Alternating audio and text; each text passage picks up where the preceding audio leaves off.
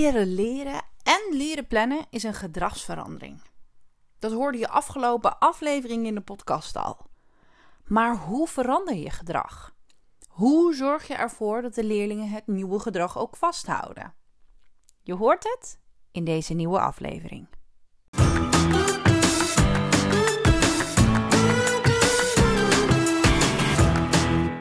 Wat leuk dat je luistert naar de podcast van het Leerlab.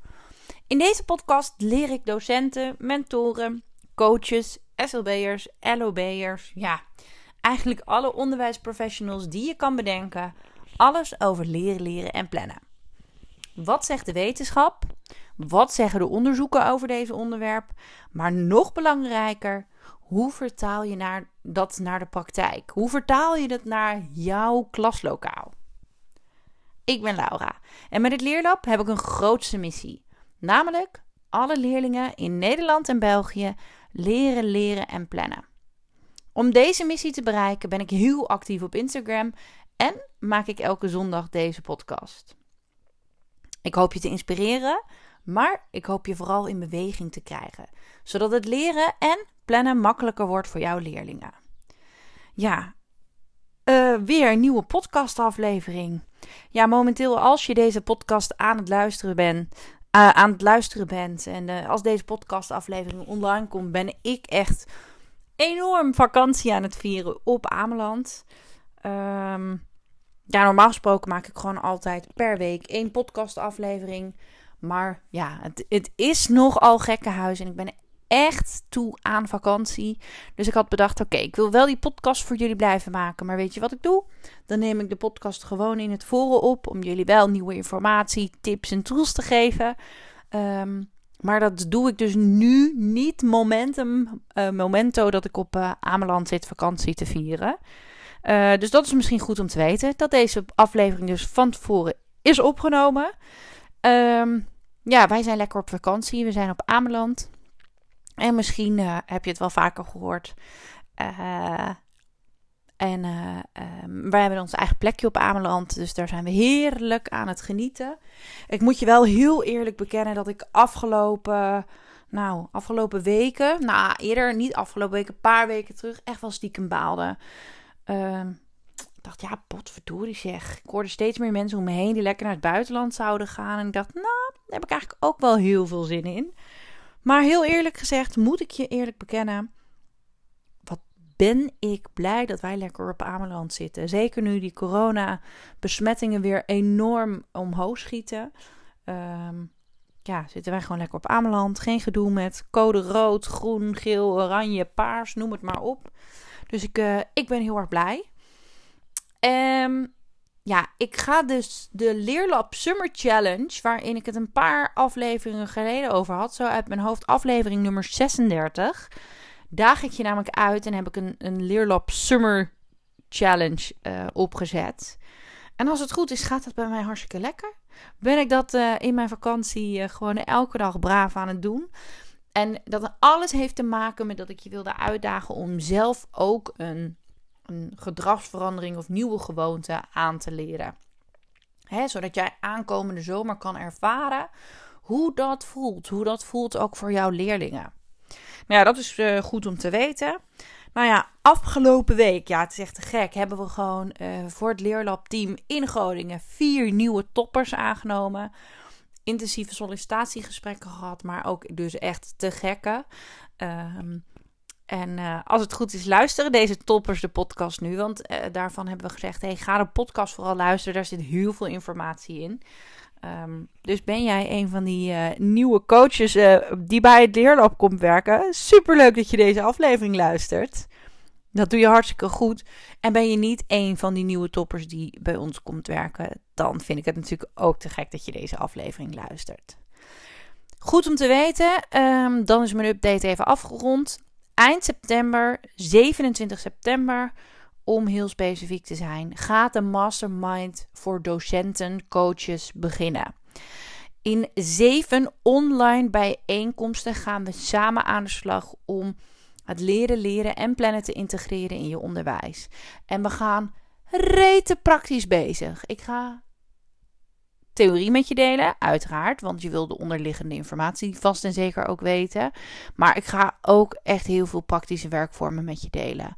En het super toffe, um, afgelopen schooljaar, vorig schooljaar, het is maar hoe je het kijkt, um, had ik een groep van 11 deelnemers. Goed om te weten, ik heb echt maximaal plek voor 12 coaches, docenten. Um, en het leuke van die vorige groep zijn er gewoon meerdere mensen zo enthousiast geworden. Die gaan gewoon, uh, ja, echt gek. Die gaan gewoon uh, drie ervan gaan één op één coaching bij mij volgen. Om nog meer uh, aan de slag te gaan met dat leren leren. En ik denk dat het wel ook een mooie volgorde is hoor. Om ook echt te starten in die mastermind. Want dan krijg je echt een bak aan informatie, tips, werkvormen en ideeën. En mocht je dan nog heel graag verder willen uh, nieuwe dingen willen leren, dan zou je altijd een online uh, coachingstraject kunnen starten. Nou, genoeg daarover. Wil je trouwens meedoen aan die mastermind? Schrijf je vooral in. Stuur, uh, kijk even op de website www.hetleerlab.nl. Kijk even onder docenten. Um, daar kun je direct je ticket scoren. Lukt dat nou allemaal niet? Wil je op factuur? Of nou is het moeilijk? Stuur me dan vooral even een mailtje. laura.leerlab.nl Terug naar de aflevering. Want ja, afgelopen afleveringen hebben we het over gedrag, gedragsverandering. Waarom is dat nou zo moeilijk? Um, en de vorige twee afleveringen heb ik daar eigenlijk ook over gehad. En vandaag, vandaag maak ik weer een vervolg op die twee afleveringen. Um, in de eerste aflevering, in aflevering 36, leg ik uit waarom leren, leren en plannen een gedragsverandering is. Maar ja, toen ik daarover aan het kletsen was, wilde ik zoveel vertellen. Dus uh, besloot ik het maar op te delen in meerdere afleveringen. Aflevering van vorige week, nummer 37, gaat over uh, waarom gedragsverandering nou zo moeilijk is. En vandaag ga ik het hebben over gedrag veranderen. Hoe ga je dat nou precies doen? En hoe zorg je ervoor dat die leerlingen gedrag gaan vasthouden? Maar ja, daar wil ik eerst nog wel heel even terugkomen op het stappenplan uit aflevering 36. Want daar deelde ik een stappenplan wat goed is om te weten. En natuurlijk kun je dat in die aflevering horen. Maar het maakt wel het stukje begrijpelijker, denk ik, um, voor vandaag. En die eerste stap, als je gedrag wilt veranderen, is dat leerlingen inzicht krijgen in gedrag. En dat kan natuurlijk gaan over wat doen leerlingen heel goed? Waar zijn ze heel goed in? Wat kunnen ze goed? Maar ook wat gaat, min, wat gaat minder goed? En welke gewoontes hebben de leerlingen? Welke van die gewoontes zijn heel fijn? En welke zijn misschien wat minder fijn? Dus dat inzicht krijgen is echt stap 1 als we gedrag willen veranderen. Stap 2 is onderzoek of er motivatie is om te veranderen. Want jij als docent of coach of LOB'er wil misschien wel of ziet wel dat die leerling iets moet veranderen zodat het lukt. Maar het allerbelangrijkste is dat die leerling wil. Want wil die leerling niet, dan heeft het helemaal geen zin. Natuurlijk zijn er elementen voor die je in kan zetten. En daarin is een coach een rol heel erg belangrijk. Neem de tijd, ga te werk als nieuwsgierig onderzoeker, bouw een relatie op en uh, ontlok eigenlijk verandertaal. En dat kun je heel goed doen met de beslissingsbalans. En die bespreek ik uitgebreid in aflevering 36. Het werken als nieuwsgierige onderzoeker is ook iets waar we echt heel concreet mee aan de slag gaan in de mastermind. Ja, dit had ik even niet bedacht om te zeggen, maar ik dacht dat is misschien nog wel echt even goed om te delen. Stap 2. Onderzoeken dus of er überhaupt motivatie is om te veranderen. Stap 3 is dan het veranderen van overtuigingen. En dat heeft alles met de identiteit te maken. Want hoe je over jezelf denkt, ja, er is altijd wel bewijs te vinden dat het ook echt zo lukt. Of echt zo is. En eigenlijk doe ik dat vandaag zelf ook. Ik heb nog een hele waslijst die ik moet doen, afgeronden voordat ik vakantie kan vieren. En ik loop de hele dag te zeggen dat het me allemaal niet gaat lukken. Maar ja, als ik dat ook maar de hele dag blijf zeggen, dan gaat het me natuurlijk ook niet lukken. Of als een leerling zegt, ik ben de hele tijd afgeleid of ik heb geen concentratie.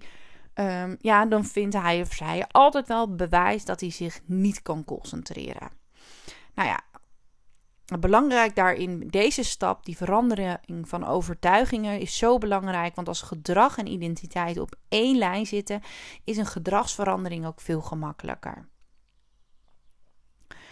Um, vanuit het veranderen van die identiteit kunnen dan weer nieuwe gewoontes en methodes ontwikkeld worden om dit proces te ondersteunen. En daardoor zal er uiteindelijk een ander resultaat komen.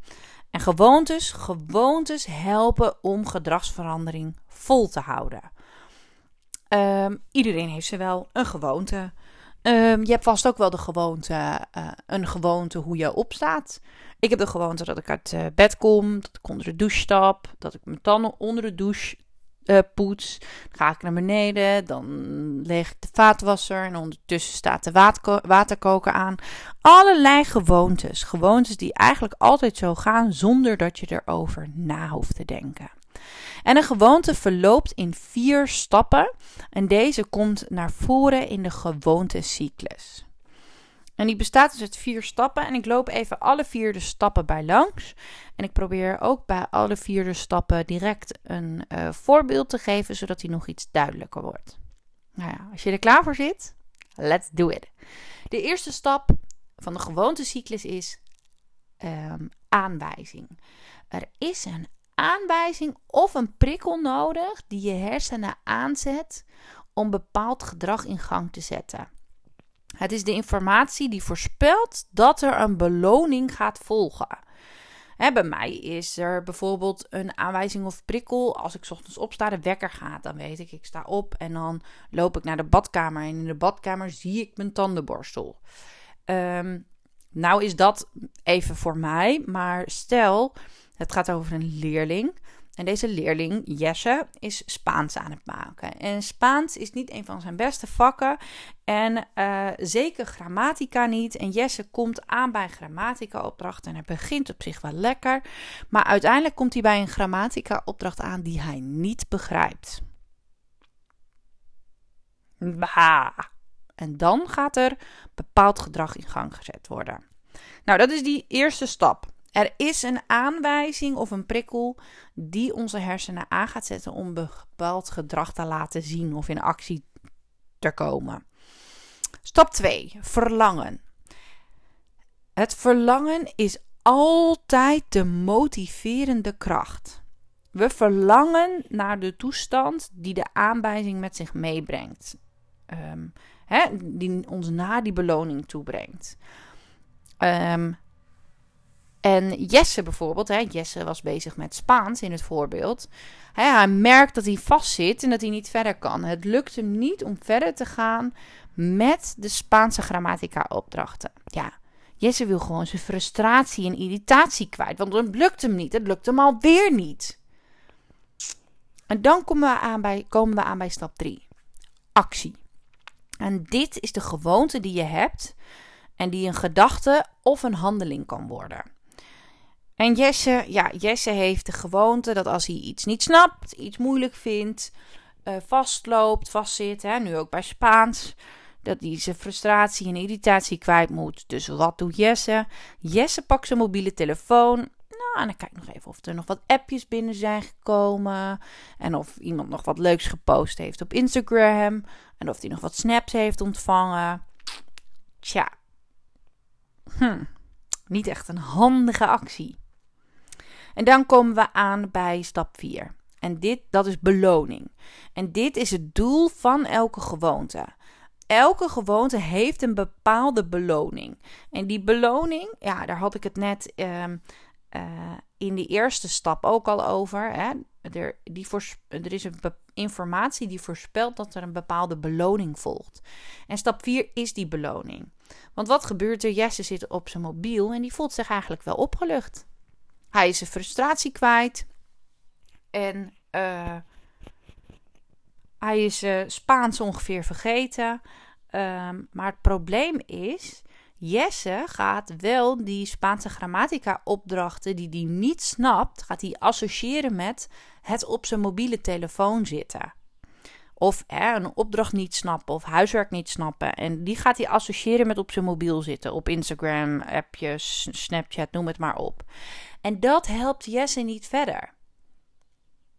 hele grote kans dat Jesse zich op de korte termijn zich heel goed voelt. Hè? Ehm, want hij hoeft die moeilijke grammatica-opdrachten van Spaans niet te doen. Maar het probleem in dit geval, of de uitdaging in dit geval, is dat Jesse niet leert door te zetten. Of dat Jesse niet leert hulp in te schakelen.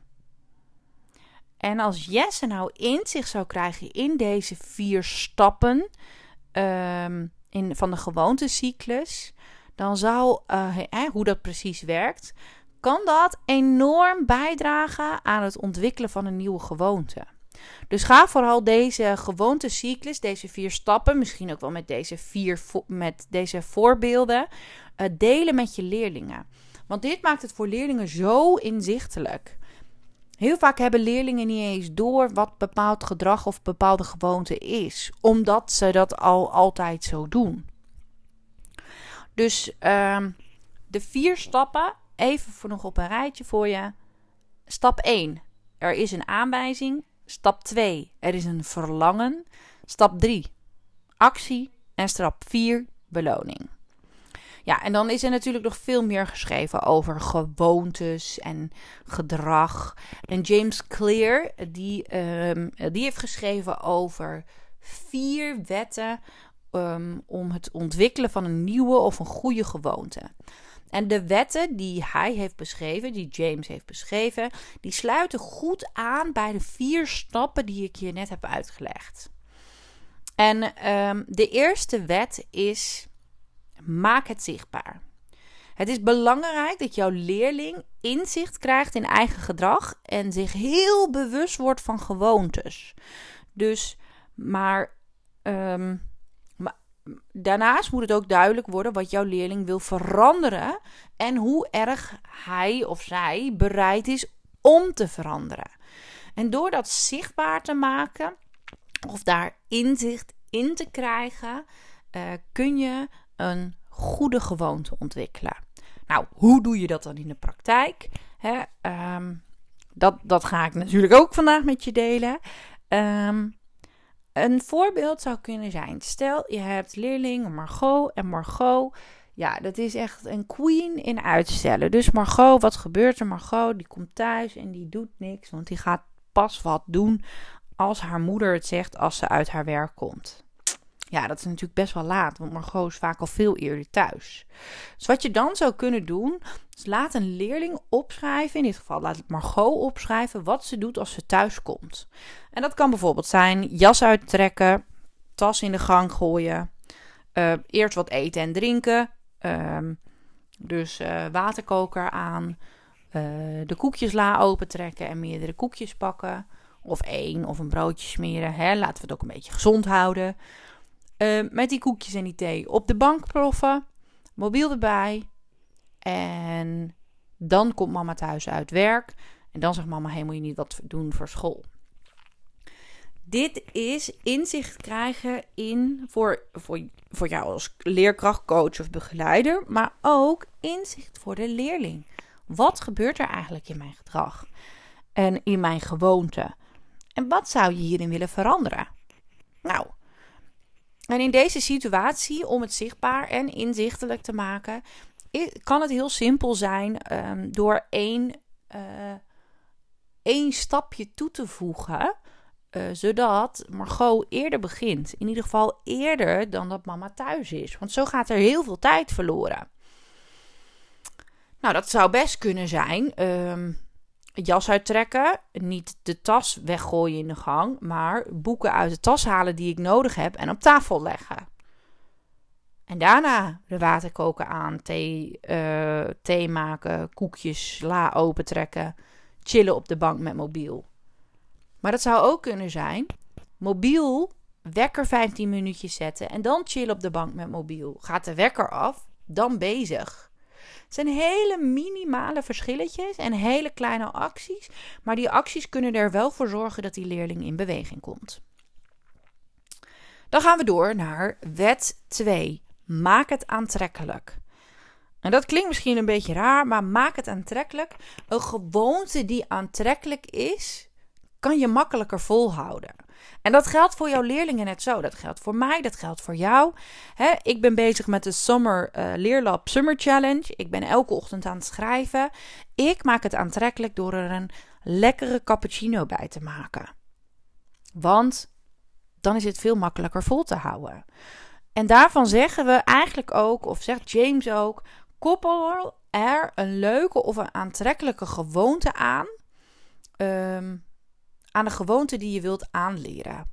Dus stel, je wil niet pas, je wil eerder beginnen met school en niet pas als mama thuis komt en zegt dat je bezig moet, dan zou je dus ehm, een aantrekkelijke gewoonte kunnen toevoegen. Hè? Een koekje, 15 minuten, even niks en op mobiel en dan beginnen. Ehm, want dan wordt het aantrekkelijker ook voor die leerling om te beginnen. Daarnaast uh, is een gewoonte, wordt ook aantrekkelijker als je samen met de leerling er anders naar gaat kijken. En hoe kun je dat doen? Eigenlijk heel simpel door uh, de voordelen te benadrukken en vooral te onderzoeken ook. Want op deze manier gaan je hersenen op een andere manier denken en wordt het makkelijker om uh, een gewoonte vol te houden. Nou, heel praktisch gezien kun je dat natuurlijk heel simpel doen. Uh, maak een mooie poster of pak een A4'tje en zet daarop alle voordelen uh, die de leerling heeft genoemd. Wat, dat, wat die nieuwe gewoonte gaat opleveren. En dan zie je ook nog continu die voordelen. En dan wordt je brein er ook continu aan herinnerd. En is eigenlijk ook direct een prikkel. Dus dat was wat wet 2. Maak het aantrekkelijk. Dan gaan we door naar wet 3. Maak het gemakkelijk. Ja, eigenlijk heel logisch, maar hoe makkelijker iets is, hoe groter de kans dat we ook daadwerkelijk gaan doen. Denk even aan de sportschool. Ik heb genoeg mensen in mijn omgeving die bedenken: oké, ik moet fitter worden, dus ik ga meteen hartstikke idee vijf keer per week naar de sportschool. Heb ik ook gedaan. Kan ik die gewoonte, dat die gedragsverandering volhouden? Ja, nee, heel eerlijk gezegd niet. Misschien kan ik het een week volhouden, misschien twee weken. Maar dan wordt het echt te moeilijk. Er komt er niks meer van. En uh, grote kans dat ik geen keer meer naar de sportschool ga. Dus de, de gewoonte die je wil gaan aanleren, of de gedragsverandering die je teweeg wil brengen, daarvan is het belangrijk dat die niet te uitdagend is. Die is hè, hoe makkelijker, hoe beter. En motivatie voor gedragsverandering is ook super belangrijk. Maar daarbij is het goed om te weten, dat heb ik ook eerder benoemd, die motivatie voor die gedragsverandering. Want die motivatie is er vaak wel. Hè? Ik wil wel fitter worden. Die leerling wil zijn huiswerk wel maken. Maar we laten ons niet sturen door motivatie. Ons brein kiest graag voor wat we al weten of wat we al kennen. En niet en voor gemakkelijk en niet voor nieuw en spannend. Dus wil jij een nieuwe gewoonte ontwikkelen, dan is er een grotere kans dat het ook lukt als die weinig energie kost. Hoe kun je dat in de praktijk doen? Twee tips. De eerste tip is de twee, minuut, twee minuten regel.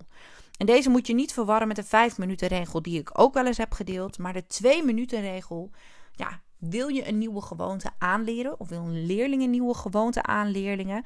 Zorg ervoor dat die nieuwe gewoonte die je gaat integreren maximaal twee minuten tijd kost. Of het beginnen mag maximaal twee minuten zijn.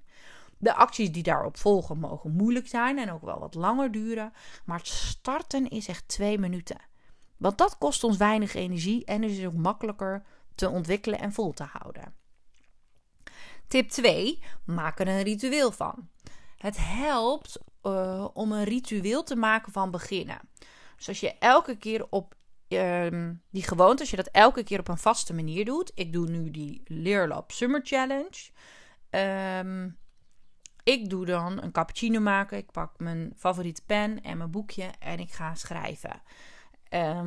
Dan, daardoor wordt het beginnen steeds makkelijker en dan gaat het ook steeds meer automatisch.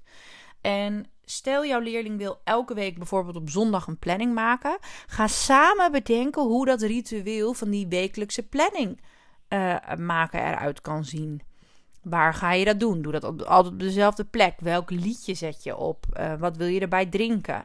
Welke stiften heb je daarbij nodig? Maak er dus een ritueel van, zodat het ook echt makkelijker wordt en dat het steeds automatischer gaat. Wet nummer drie: maak het gemakkelijk. Dan zijn we alweer aangekomen bij wet nummer vier: maak het bevredigend. Want de kans dat je een gewoonte herhaalt wordt veel en veel groter wanneer je na bepaalde handelingen een gevoel van succes hebt. En dit maakt dat je het de volgende keer nog een keer wilt doen. En ehm, als jij gedrag of als je leerling gedrag zichtbaar maakt, vergroot je ook direct de motivatie. Dus ga je gedrag ook bijhouden. Dat kan op een maandoverzicht. Eh, dat je een kruisje mag zetten hoe vaak het is gelukt. Dat ben ik nu ook aan het doen. Ik heb een maandoverzicht uitgeprint. En elke dag dat ik die uh, nieuwe gewoonte, dat in de ochtend weer schrijf in mijn 5 minuten journal aan het doen ben, mag ik een kruisje zetten. En dat kruisje zetten, dat kan voor sommige leerlingen zelfs een soort van verslavend werken. Dat je denkt, oh ja, dit is te gek. Nou, dat kan je op een, fysieke iets, een fysieke plek dus doen, zoals uh, een, een, maandoverzicht. Maar er zijn ook apps waarin je, uh, ja, een gewoonte tracker, waarin je dit kan bijhouden. Maak het dus bevredigend. Zorg ervoor dat je een gevoel van succes hebt. Nou, misschien ga jij volgend schooljaar wel weer aan de slag met leerlingen om ze te helpen met nieuwe gewoontes, nieuwe, nieuw gedrag aanleren. Um, zorg er dus samen voor dat je het zichtbaar maakt, het aantrekkelijk maakt. Maak het ook vooral gemakkelijk. En als laatste, maak het bevredigend. Ja, eigenlijk had ik voor deze aflevering ehm, nog een heel stuk extra bedacht. Ehm, namelijk, hoe zorg je er dan voor dat je gedrag kan vasthouden? Um, maar oké, bij deze maak ik de keuze. Volgende week komt gedrag veranderen en vasthouden, deel 2. En dat gaat vooral over hoe je leerlingen kan helpen en begeleiden bij het vasthouden van het nieuwe gedrag of een nieuwe gewoonte. Want anders zit je hier straks, uh, nou ja, weet ik veel, uren achter elkaar te luisteren naar deze podcast. Dat is dan ook weer niet mijn bedoeling. Want ik hoop altijd een aflevering te maken rond de 30 minuten. Zodat ook voor jullie die stap niet te groot is om het te gaan luisteren. Oké, bij deze, um, dit was deel 1. Volgende week komt deel 2. Ga dat vooral lekker luisteren. Ik ben heel erg benieuwd wat je van deze aflevering vond. En of je iets hebt gehad aan de vier wetten uh, van James Clear om het ontwikkelen van een uh, goede gewoonte. Uh, ik hoop dat je hiermee aan de slag kan. Ik hoop dat je hiermee uit de voeten kan. Mocht je nog vragen hebben of wil je iets kwijt over de podcast, mail me gerust naar laura.leerlab.nl. En heb je wat aan deze aflevering gehad of ben je deze aflevering nu aan het luisteren? Maak een printscreen en deel hem op je, op je Instagram story, in je netwerk, op LinkedIn, zodat we samen zoveel mogelijk docenten, coaches en begeleiders bereiken. En daarmee dus ook zoveel mogelijk leerlingen en samen het onderwijs een beetje beter en mooier kunnen maken. En oh ja, wil je nou echt in september, 27 september, starten aan de mastermind? Leren, leren en plannen. Omdat je nog meer wilt leren en omdat je wil werken aan um, gesprekstechnieken, maar ook meer praktische werkvormen. Zodat jij samen met je leerlingen kan gaan leren, leren en plannen. Meld je dan snel aan. Want uh, uh, ja, vol is vol.